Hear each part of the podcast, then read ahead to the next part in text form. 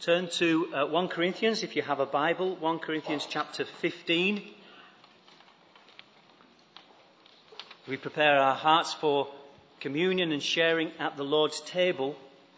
1 Corinthians 15 and the verse, first 11 verses. Now, brothers, I want to remind you of the gospel I preached to you, which you received and on which you have taken your stand.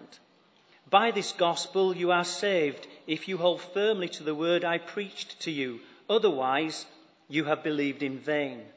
For what I received, I passed on to you as of first importance that Christ died for our sins according to the Scriptures, that he was buried that he was raised on the third day according to the scriptures, and that he appeared to Peter and then to the twelve. After that, he appeared to more than 500 of the brothers at the same time, most of whom are still living, though some have fallen asleep. Then he appeared to James, then to all the apostles, and last of all, he appeared to me also as to one abnormally born. For I am the least of the apostles and do not even deserve to be called an apostle because I persecuted the church of God. But by the grace of God I am what I am, and his grace to me was not without effect. No, I worked harder than all of them, yet not I, but the grace of God that was with me. Whether then it was I or they, this is what we preach, and this is what you have believed. It's pretty obvious if you read the whole of 1 Corinthians that the Corinthian church had some serious challenges. You don't need to be a scholar to read through 1 Corinthians and find out there's problems in that church. Corinth was a major city in Paul's day. It was a thriving seaport, a diverse city with many sacred places, temples dedicated to various gods, emperor worship, mystery cults from Asia, and then a Jewish synagogue thrown in for good measure.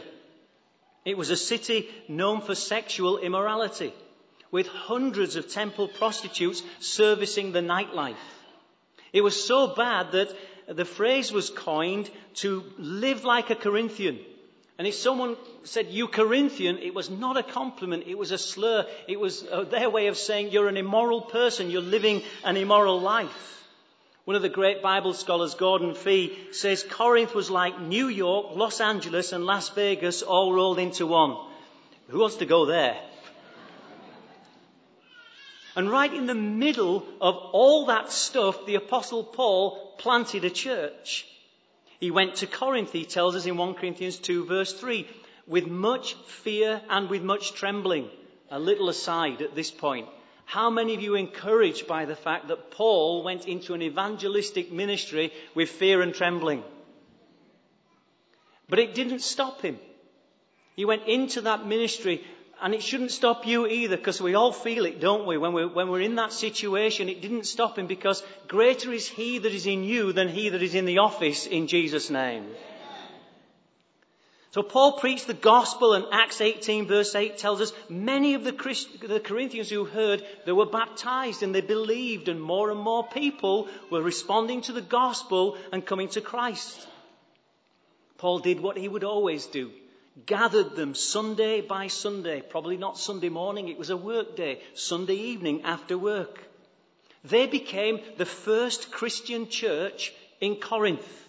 If you didn't like that church, Tough. There was no other church to go to. That was it. And for their first 18 months, the Apostle Paul was their pastor. Paul eventually moved on to Ephesus, and, and while he was there, he hears news of some really disturbing things happening in this church that he has planted and pastored for 18 months. And in response to what he hears, he writes a letter to them. And 1 Corinthians is that letter. Paul hears that there's sexual immorality in the church. He can hardly believe his ears. And so in 1 Corinthians 6:19 he writes, "Do you not know that your body is a temple of the Holy Spirit who is in you?" That was language they could relate to. They saw temples all over the place around Corinth. And Paul saying, look, your body is a temple. The Spirit of the living God lives in you. You can't get into sexual immorality. It doesn't work. It doesn't fit. Paul says, You're not your own, you were bought at a price. Therefore, honor God with your body. Paul hears that there's division in the church. Some are thinking that they're superior to others, and some are feeling very inferior. It's an incredibly mixed congregation, like this one, really. People from all walks of life representing the mix of the city. There was wealthy people and poor people. There were people who owned their own business, and there were slaves. And so in 1 Corinthians 12, Paul gives us that great body metaphor where he says, look, the eye cannot say to the hand, I don't need you. We need each other, says the apostle Paul. Just tell the person next to you, look at me and I say, I need you. Go on. And it's true. Did somebody say, oh no, I don't? oh, there were some funny looks between husbands and wives there as you were doing that, but. The eye cannot say to the hand, I don't need you. No one is superior, no one is inferior. Though the body is made up of many parts, they form one body, says Paul. It doesn't matter about your background. It doesn't matter about your upbringing. It doesn't matter about your bank balance. Anybody glad about that this morning? I pray your bank balance increase in Jesus' name. Always gets a good shout in a Pentecostal church, does that one? But your bank balance doesn't matter. It doesn't matter in God's eyes. We're all one. We're all on the same page. We're all sinners saved by grace. We are one in Christ. And amid the incredible diversity that makes up Bridge Community Church, we are one. We are family, brothers and sisters. Welcome to the family. Just look at the people around you. Look at the family like us. They're not as good looking as you, but they are your brothers and sisters in Christ this morning. We are one. And then Paul mentions other issues, and then eventually he gets to the issue that our passage addresses. Some of the Corinthians were saying, there is no resurrection of the dead. When you're dead, you're dead, and that's it. There's no resurrection. And Paul shows them how absolutely ridiculous it is. How absurd at what they're saying. You're a church for goodness sake, says Paul. You worship Jesus. Are you telling me he's dead? Do you worship a dead Jesus? So in 1 Corinthians 15:13 Paul says, look, if there's no resurrection of the dead, then not even Christ has been raised. And if Christ has not been raised, Paul says, our preaching is useless. And so is your faith. They had really lost sight of what the gospel is. They'd lost sight of it. So in our passage, Paul goes to town to explain to them, to remind them what the wonderful good news of the gospel really is. So verse 1 of our passage. Paul says, Let me remind you of the gospel I preached to you. The gospel you responded to, the gospel you received, the gospel by which you are saved. And then in verse 3 he says, For what I received, I passed on to you. Let's just make a little side note before we rush on from that. For what I received, I passed on to you. Paul is writing 1 Corinthians just really 25 years or so after Jesus' death and resurrection. The Christian church in Corinth, it's, it's only 25 years old, but already, already they had well rehearsed sayings that we would call creeds. Paul says, what, what I'm about to tell you is something I received. I didn't make it up. It's, it's not mine. It's what I received. It's what the apostles have been preaching for the last 25 years. It's a foundational doctrine. Paul says, look, it's been repeated and repeated and taught so much, it's become a saying. It's become a creed. It's what Scot McKnight refers to as the apostolic gospel tradition. So here it is, verses 3 to 5, an early apostolic gospel creed.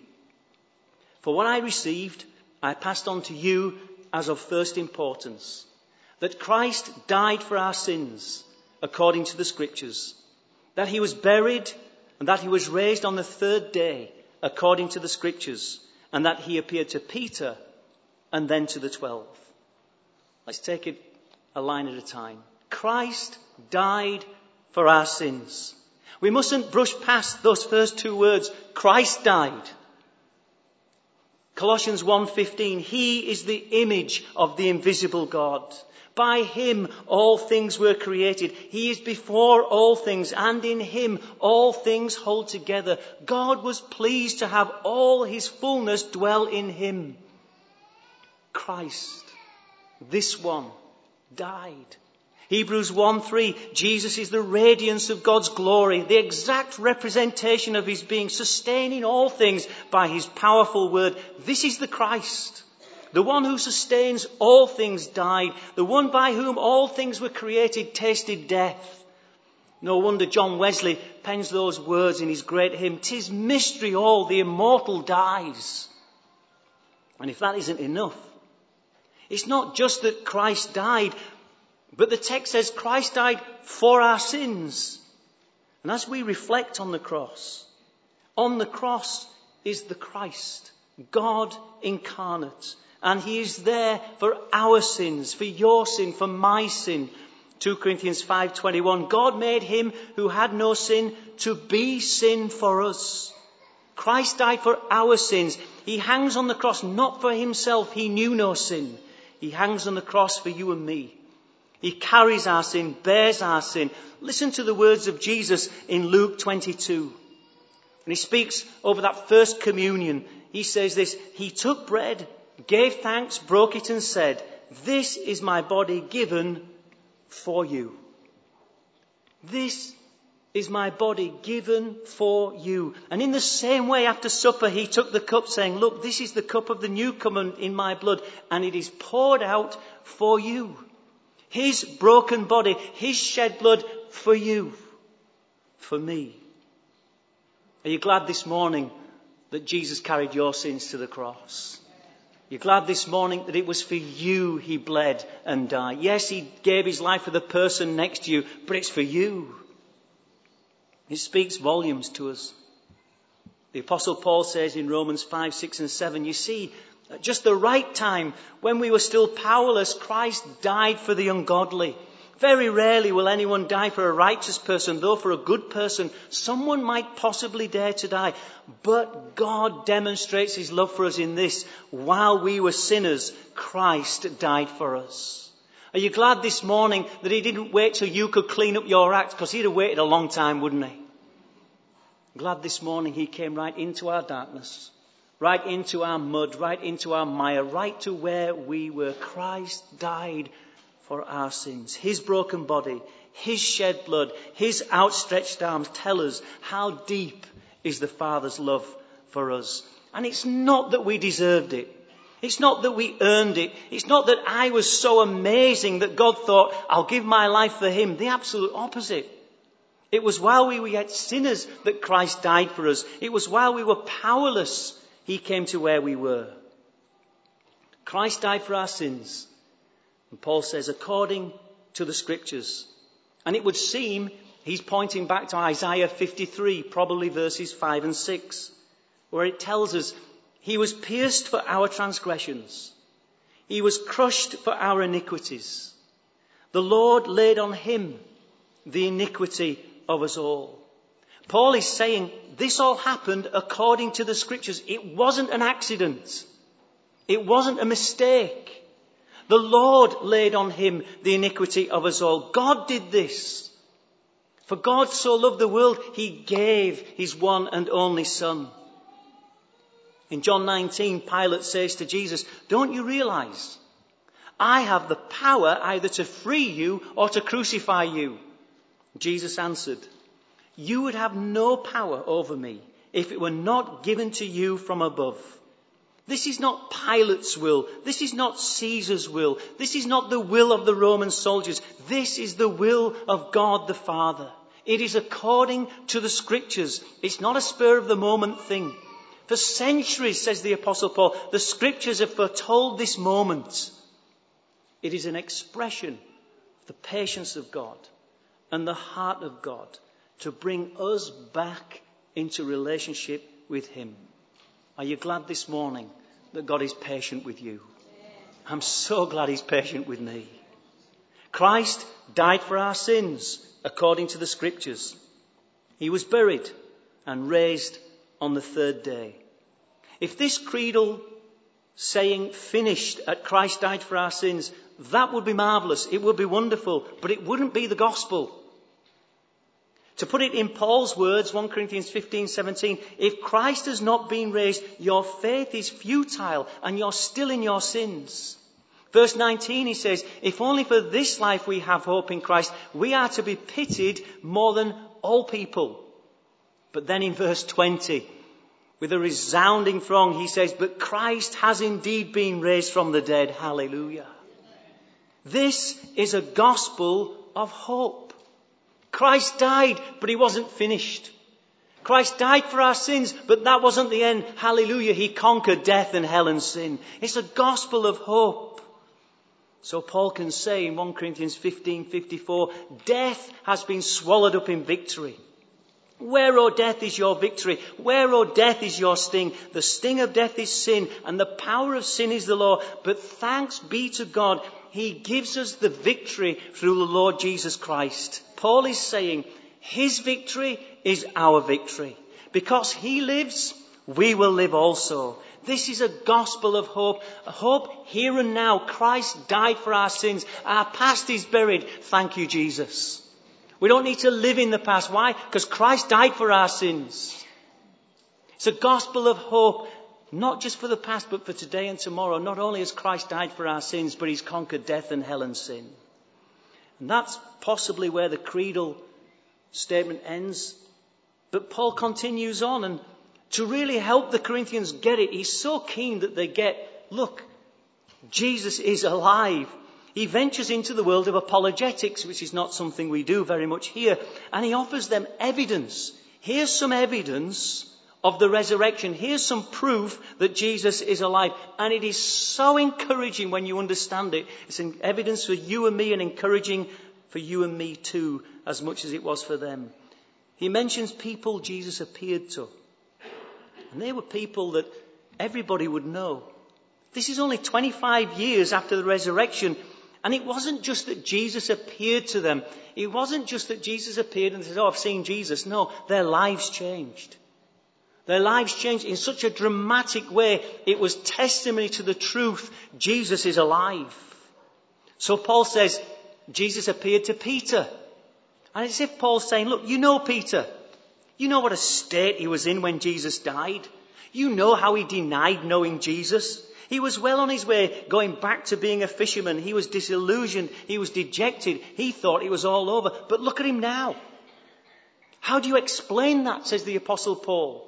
How do you explain this dejected, depressed, I'm going back to fishing, I'm chucking it all in person. Look at him now, he's changed.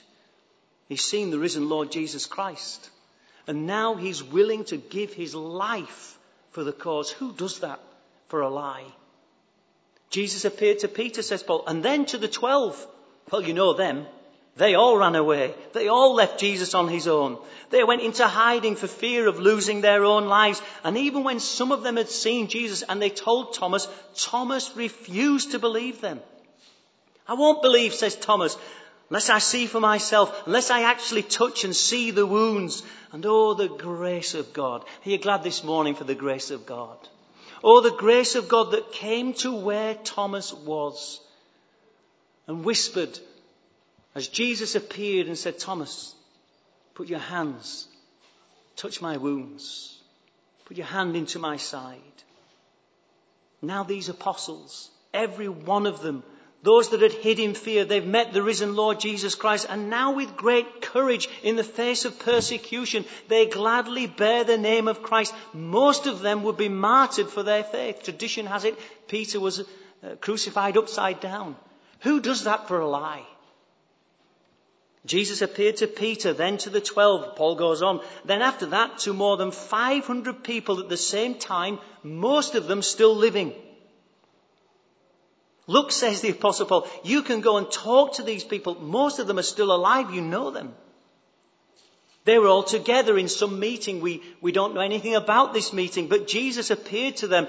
Jesus appeared to 500. It wasn't a mass hallucination. They can't happen. They all saw Jesus. They all told the same story. Jesus appeared to Peter. He appeared to the 12. He appeared to 500. Then, Paul says, he appeared to James. That's interesting.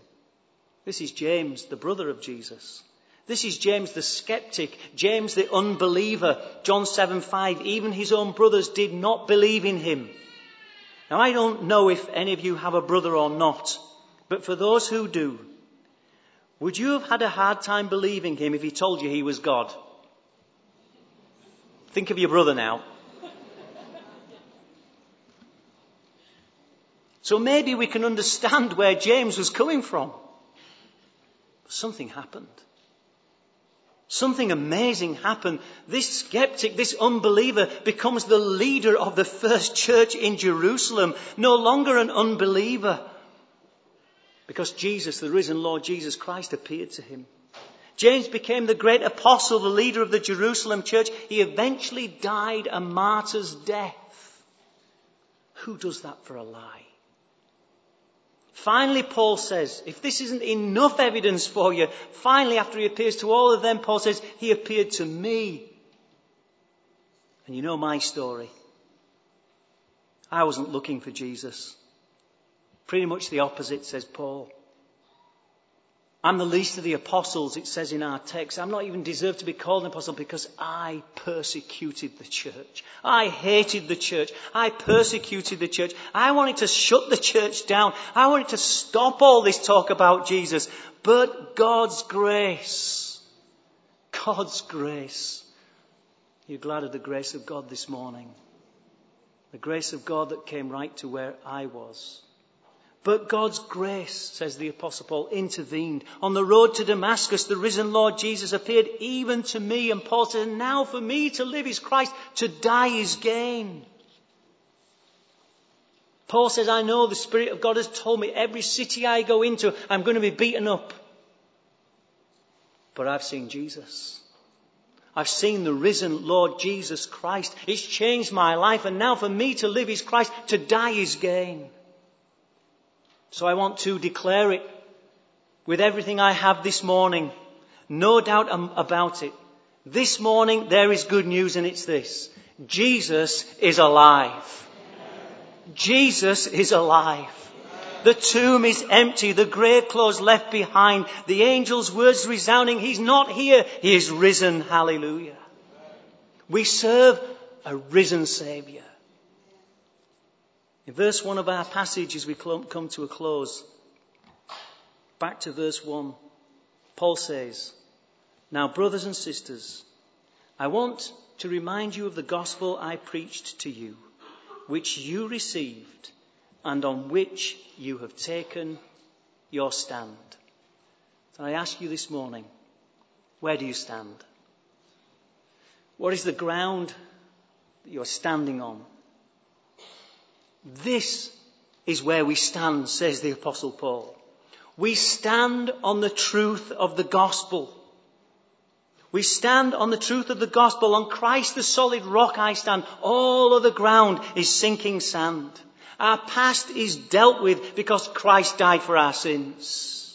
We don't need to live in the past. We don't need to dwell on the past. It's all under the blood of Christ. This is my blood shed for you. Friends, this morning, the past is buried in Jesus' name. We don't stand in the past. We stand on the wonderful good news of the gospel of Jesus Christ. That's where we stand. The past does not define who you are. The old has gone, the new has come.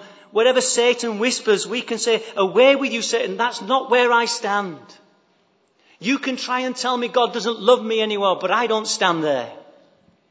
You can try and tell me that God won't forgive me this time, but I don't stand there. I stand on Jesus Christ, the solid rock. I stand on the truth of the gospel. That Christ died for my sins, according to the scriptures. That he was buried. That he was raised on the third day, according to the scriptures. That's where I stand. And so we can say, I am a new creation, no more in condemnation. Here, in the grace of God, I stand. In Jesus' name. Amen and amen. Let's stand together, friends.